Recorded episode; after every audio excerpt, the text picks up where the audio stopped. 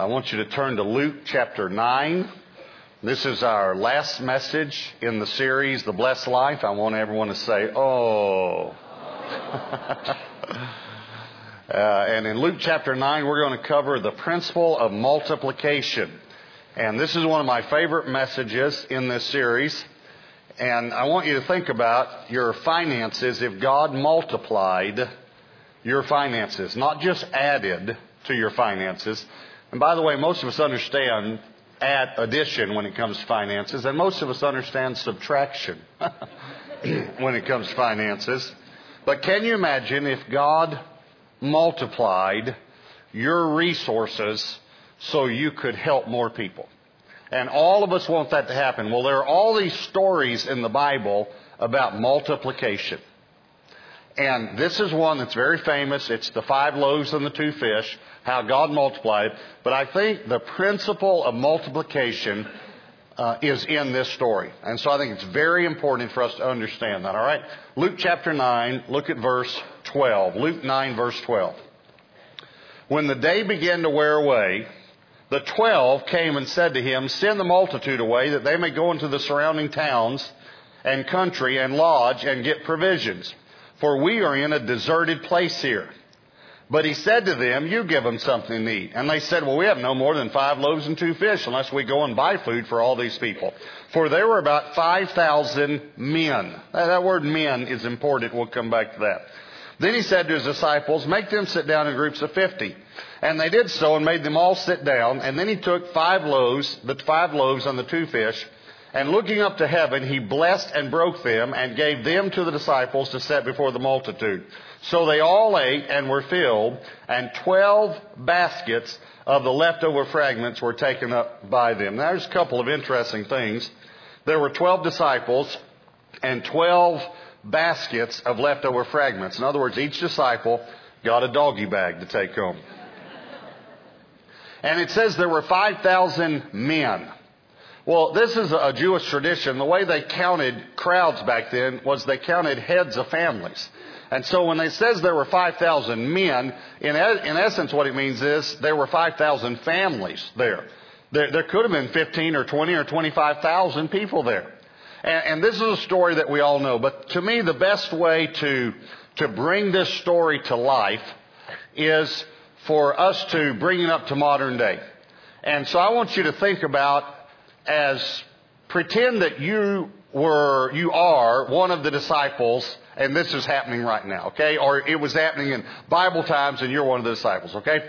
So you have this, um, you're, you're on the Messiah search committee and you have this really good candidate. You know, he's walking on water and raising the dead and all. I mean, he looks like a pretty good candidate. And you have a, a high attendance Sunday. Um, and I'm going to see how many of you remember this. You have Pack a Pew Sunday. You remember that? Pack a Pew we used to have.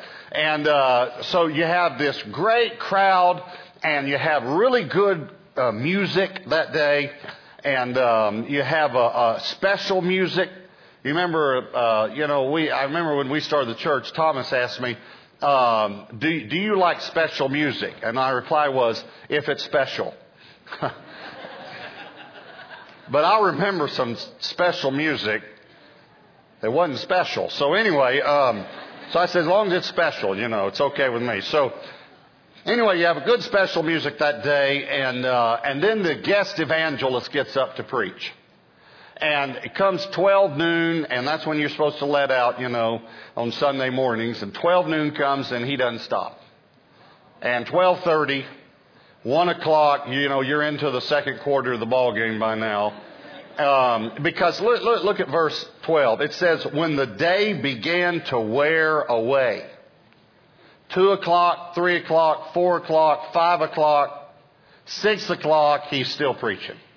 I want you to think about this. The guy is still preaching and he's gone all day. So the disciples, I think, formed a committee. That's what we do in churches. Formed a committee. And you're part of the committee now, okay? And so they started talking. What are we going to do? I mean, the guy just goes on and on. You can imagine Peter's, you know, saying something like this I'm about to starve to death, guys. I mean, I'm about to die if we don't stop this service, you know. I'm not going to make it. And so you decide to say, you know what? Um, let's tell him that the people are hungry. Because he cares about the people. And, um, and so then you, let's say you get elected to be the spokesperson of the uh, committee. All right? So Jesus up there preaching, and so you, you walk up and you say, uh, Lord, um, excuse me, excuse me just a minute. Excuse me, excuse me just a minute. Just a matter of small business. Um, Lord, we were, uh, it's been good today, by the way. Boy, it's been good. And um, uh, we, we could just go all night. I'm telling you, it's good. Uh, but um, we, we're concerned about the people. And uh, it's getting late, and uh, um, uh, the Pizza Hut's about to close, Burger King's about to close, and we're outside of town. They're going to have to walk back. And, and we were thinking that you might want to uh, dismiss the service and uh, you know we can do. You can pick up again next week. We'll have you back next Sunday. Uh, but if we could just dismiss the service um, and let the people get back and have something to eat, then we're we're we're concerned about the people. And now you here here's what Jesus said. Oh, you're concerned about the people. Yeah, yeah, yeah. You're not hungry. Oh no, no, we're fine. It's just the people we're concerned about. So then Jesus says, look, look at you. Maybe you've never seen this. Verse 13. He said to them, you give them something to eat. Now, I don't know if you've ever seen this. I want you to put yourself in this disciple's position. 20,000 people there. You're concerned about the people? Yeah, yes, sir, we are. Well, then give them something to eat. Excuse me? I said, you said the people are hungry. Give them something to eat. Okay. Now, here's the hard part. You have to go back and tell the committee. So you go back to the committee and, and uh, they say, well, uh, did you tell them the people were hungry? Yes. Yes, I did. I told them that. Well, uh, is he going to dismiss the service? Nope. Well, what did he say? He said for us to give him something to eat. what? What did he say? He said for us to give him something to eat. What? But look at all these people. How are we, how are we going to give them something? That's crazy. And then there's this little boy that had slipped into town, walking by with a Long John Silver's box, you know, and it, give me that, give me that, kid. Open the box. It's got two pieces of fish and five rolls in it. Kid got extra rolls, you know. So, so yeah, and you, you can imagine Peter probably even grabbed one of the rolls. Just stuff it. This is all we have, you know. So well, what are we going to do? And so then, then one of the people in the committee comes up. Oh, oh, I know what we'll do. We'll tell him this is all we have, and he'll dismiss the service. We'll say, you know, it's all we have. So you say, oh, it's a great idea. So now remember, you're the spokesperson. You say, uh, Lord, um, excuse me, excuse me. We just need, excuse me, excuse me. It's just one uh, Lord, you know, um, uh, you uh, when you know we talked uh, a moment, and uh, you you, said uh, you know um, for you know for us to you know um, give, give them something to eat, and uh, so we we've been working on that, and. Um, uh, we we uh, we have um, uh, five rolls and we have t- two two fish and uh, uh, that that's all we have and so we, we thought um, you know since that's you know and it's a you know um, that you would um, you'd go ahead and, and uh, uh, dismiss uh, the service. And this is what the Lord says. Oh, that's good. Have them sit down in groups of 50.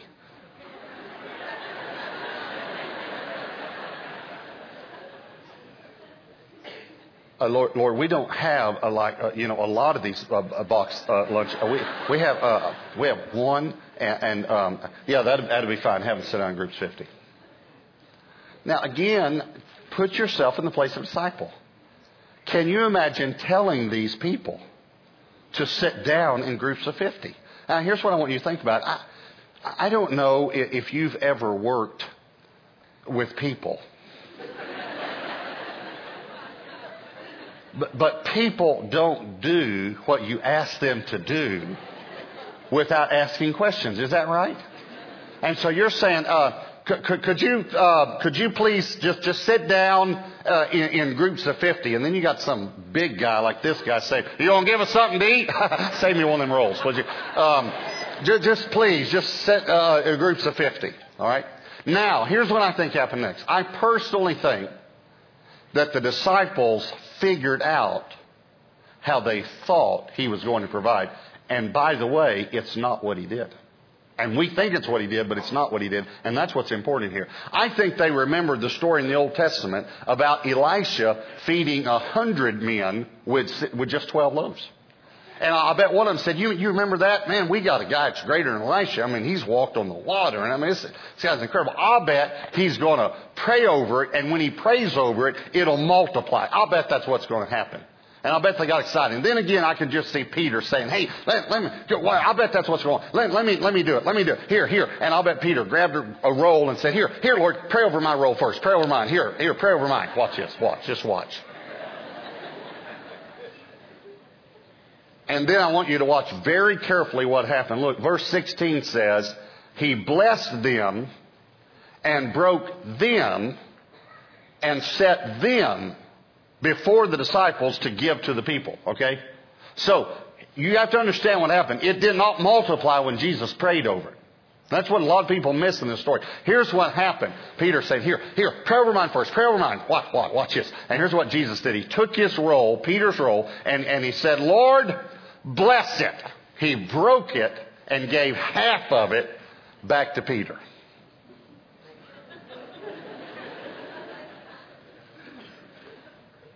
Uh, are, you through praying over it? And the Lord said, Yeah, yeah, go give that out. It's blessed. Just go give it out now. D- did you want to pray some more? No, no, it's blessed. Go give it out. Now, I just want you to think about this. I want you to I want, bring a camera over here because I want I want everyone to be able to see because I think this this is what happened personally. I think Peter went to the first guy, and I think he said something like this: "Take just a little piece."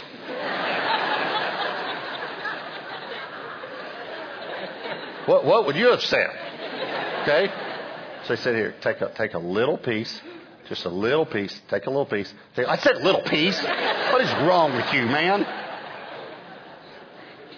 And he gets down to the end of the row, and all of a sudden, listen carefully, the bread grows. And he says, You can have some more. Take, take some more. See, this is what is so important. Please catch this. The miracle did not happen in the master's hands. It happened in the disciples' hands. That's what's important for us to understand because I'm telling you that we have fish and we have loaves, and if we'll get Jesus to bless it, it can multiply. It's the same thing. And somehow we think that it, it, it, it was, it grew when he blessed it. It didn't grow when he blessed it. It had the potential to multiply, but it grew when they gave it away. So there are two principles here, very, very important for us to understand, all right? Here's number one. It has to be blessed before it can multiply. It has to be blessed before it can multiply. So many people have told me, Pastor Robert, I've heard your testimony, I've read the book, and, and I, I've never had my finances multiplied like that. You know why? They're not blessed. And we've learned through this series, you have to give the first portion to Jesus so that he can bless it. Because if you don't give the first portion to God, it's not blessed. It's the first portion that has, is the redemptive portion. It's the first portion that can be blessed, that blesses the rest. And we learn in this series that the first portion goes to the church, the local church, where you're being fed. It doesn't go to other ministries. It doesn't go to Bible colleges. It doesn't go to Christian schools. The reason that many people have never seen their finances multiply is because they've never given the first portion to God with no strings attached. They've designated it as if it was theirs, and they've given it wherever they wanted to give it. And Hebrews 7 told us that Jesus receives our tithes. In the same way that they gave the fish and the loaves in the hands of Jesus, and Jesus himself blessed it, and then he gave it back to them. And by the way, think about this. What he gave back to them was smaller than what they gave in the first place. And he gives it back to them, and it's blessed now. There was a, uh, there's a family in our church just a few weeks ago when I said the first portion, first 10% goes to the church, undesignated. You can't give it anywhere else. That's the tithe. And we saw scripture. You can go back and listen to the message. We saw scripture all through, all through the Bible about that. I, when I said that, they had been giving 10%, but they'd been giving some here and some to another ministry. And all of a sudden they realized we hadn't been tithing. And so as soon as the service was over, he turned to his wife and he said, we need to give our first, the first, first portion, the first tithe, the first tenth here. And she said, I agree. And they'd already written the check, so they tore the check up and wrote a new check. And they came to Guest Central the next week, and she said to me, the wife said to me, the husband couldn't even talk. He was just standing there crying. And so she said, what happened was for months now, for months, we have been waiting on a bonus that he was supposed to get. And they've been telling us, well, it's being held up for this, and you're going to get it, and it's coming next week, next week, next week. She said, we gave it on Sunday. On Monday, he got the bonus, and it was also more than what he was supposed to get. They had added to it. That's, that's just God. And that's the fun life.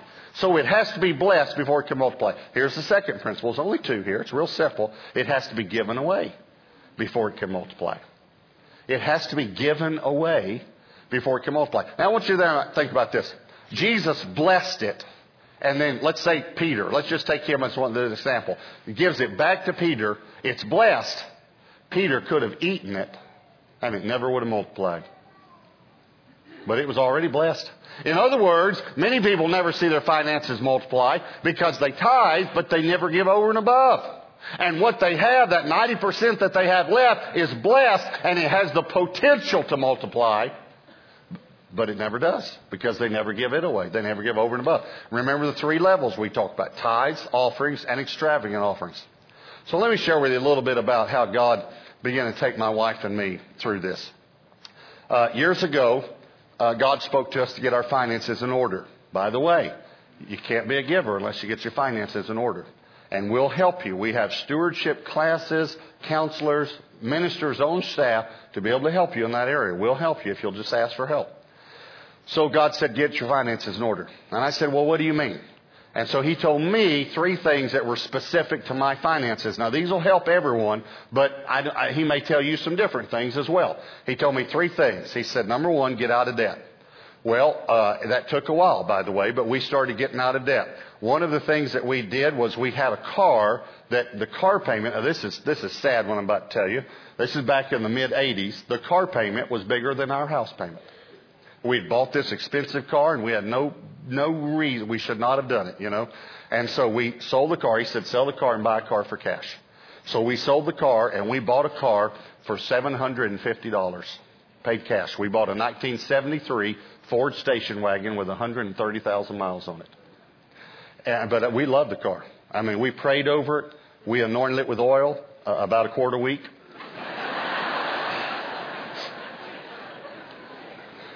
and we drove that car, and we really were happy in that car. Do you know why we were happy? And some of you can relate to this because we knew we were in the center of God's will financially for the first time in our lives. We knew that that was God's provision for us. Second thing you said to me was, don't manipulate. Stop manipulating. I was an evangelist and I traveled and I had this uh, mailing list and I would sell tapes in the foyers. And I'm not saying anything that's wrong. For me, though, there was something in my heart that was wrong. I was looking at those things as provision instead of looking to God for provision. So God said to me, stop it. Just stop it all right now. And I remember, you know, I'd send a, mailing list every month, and when I'd send that, there'd be a little envelope, and then people would send me back money, you know. And so I said, well, well um, Lord, you want me to stop the, the mailing list, right? He said, yes, I want you to stop it. And I said, okay, Lord, I'll send them one more and, and tell them, you know, that I'm, that I'm going to start living by faith. And, uh, but they need to know, you know. And he said, no, stop it now. And so we stopped the mailing list. And then the, um, uh, and by the way, when, when we stopped manipulating, it was amazing what God did. I remember the very week we stopped it. We were going in that 73 Ford station wagon. I was going to a, a meeting to minister, and we stopped to get gas at a gas station. And when I walked in uh, to pay for it, the lady said it's taken care of. And I said, what, what do you mean it's taken care of?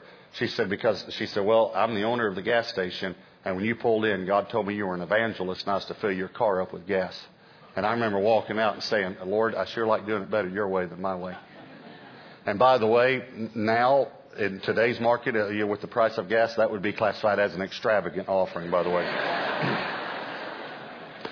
so, then the third thing that the Lord told me was give.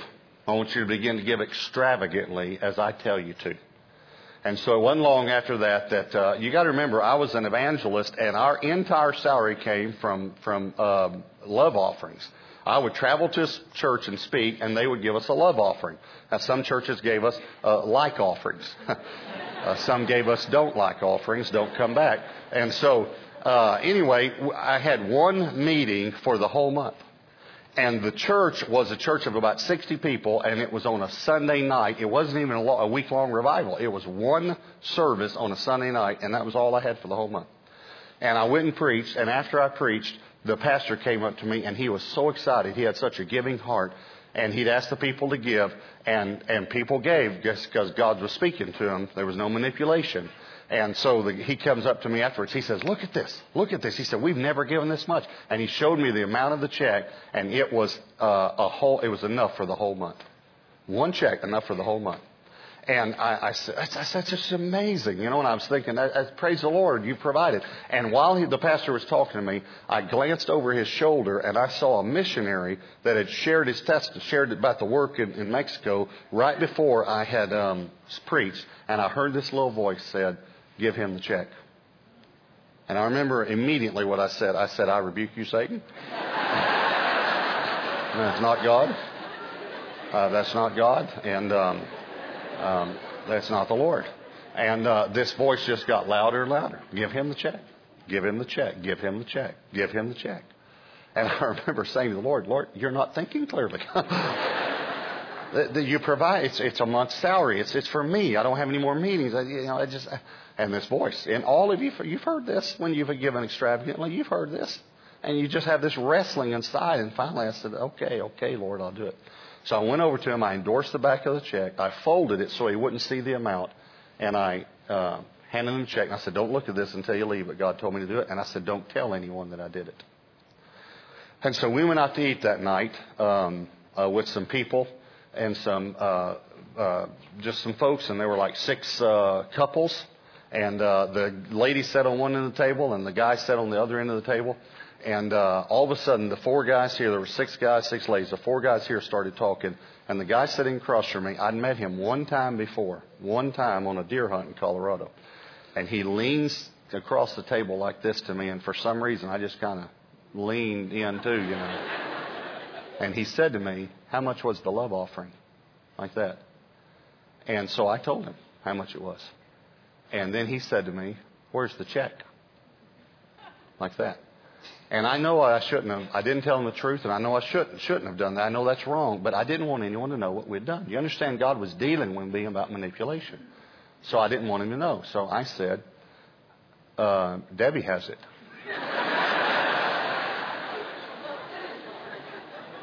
and he he said, "Go get it. I want to see it." And so I said, Okay. And so I got up and I walked down to where Debbie was and I kind of bent down to her and I said, How's your pizza? Good? Okay. I said, There wasn't anything else to say. There was no check, you know. And so I went back and these guys are still talking and I said to him, and I know I shouldn't have, but I didn't want anyone to know. And I, I said, It's in the car. And he said, It's not in the car. So I said, where is it? I mean, if you know so much, you know, where? And he said, You gave it away, didn't you? And I said, Yeah, I, I did. How did you know that? Now, let me tell you something. This is the first person I'd ever met uh, in, had the motivational gift of giving. And he said to me, God told me before I came to the service tonight. And he reached in his pocket and he pulled out his check, uh, a check that he had written before he came. And he opened the check up and he held it out like this, and it was exactly 10 times the amount of the check I'd just given away. Exactly. And the check I'd given away was not in round numbers, it was an offering. It had dollars and cents, and this had dollars and cents on it. And he held it out like this, and he was holding the top part, and I reached out and I took the bottom part. And I remember he wouldn't let it go. And I now know what he was doing. And, and I, because I, I looked right across the top of the check and I was looking right in his eyes. He's holding the top, I'm holding the bottom, and he said to me, God's about to teach you about giving so you can teach the body of Christ. And he let the check go. And, and I was just noticing something, and I've never done this before, and I don't want to embarrass him. But I just, he's sitting in the service tonight, and he goes to our church now. I just want you to stand up, and if you can get a, turn that camera right there. Joe, will you just stand up? This is Joe Faulkner that did that over 25, 25 years ago.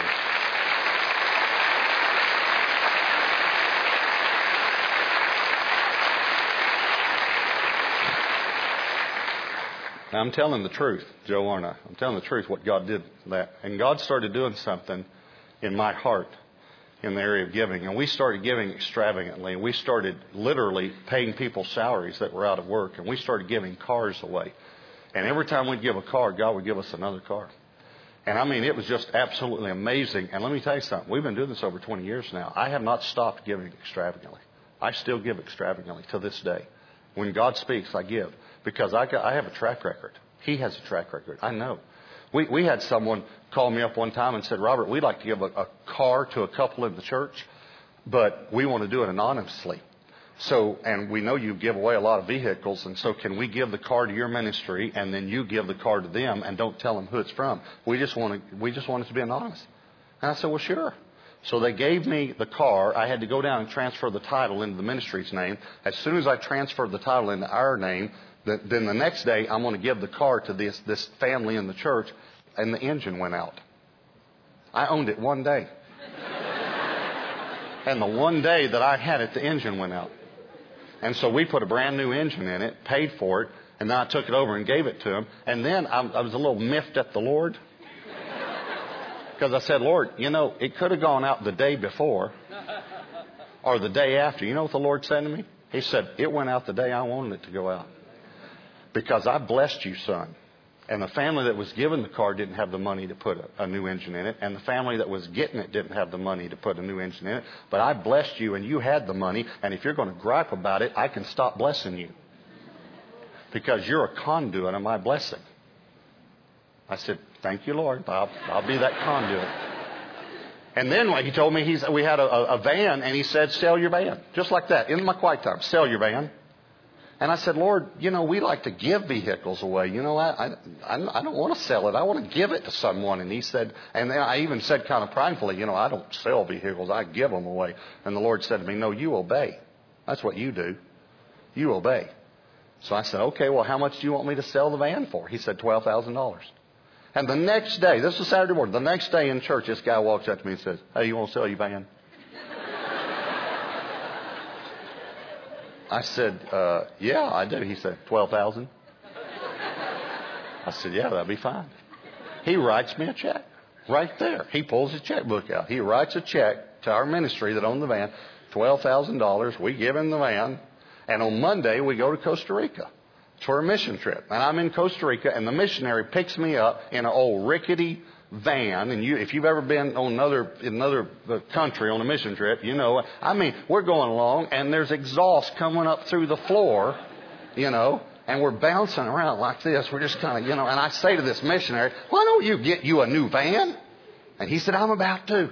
He said, I was praying last week about it, and I was driving by this car dealership, and the Lord told me, stop. And I went over, and there was a van, and He told me, I'm going to give you this van. I said to the guy, How much is it?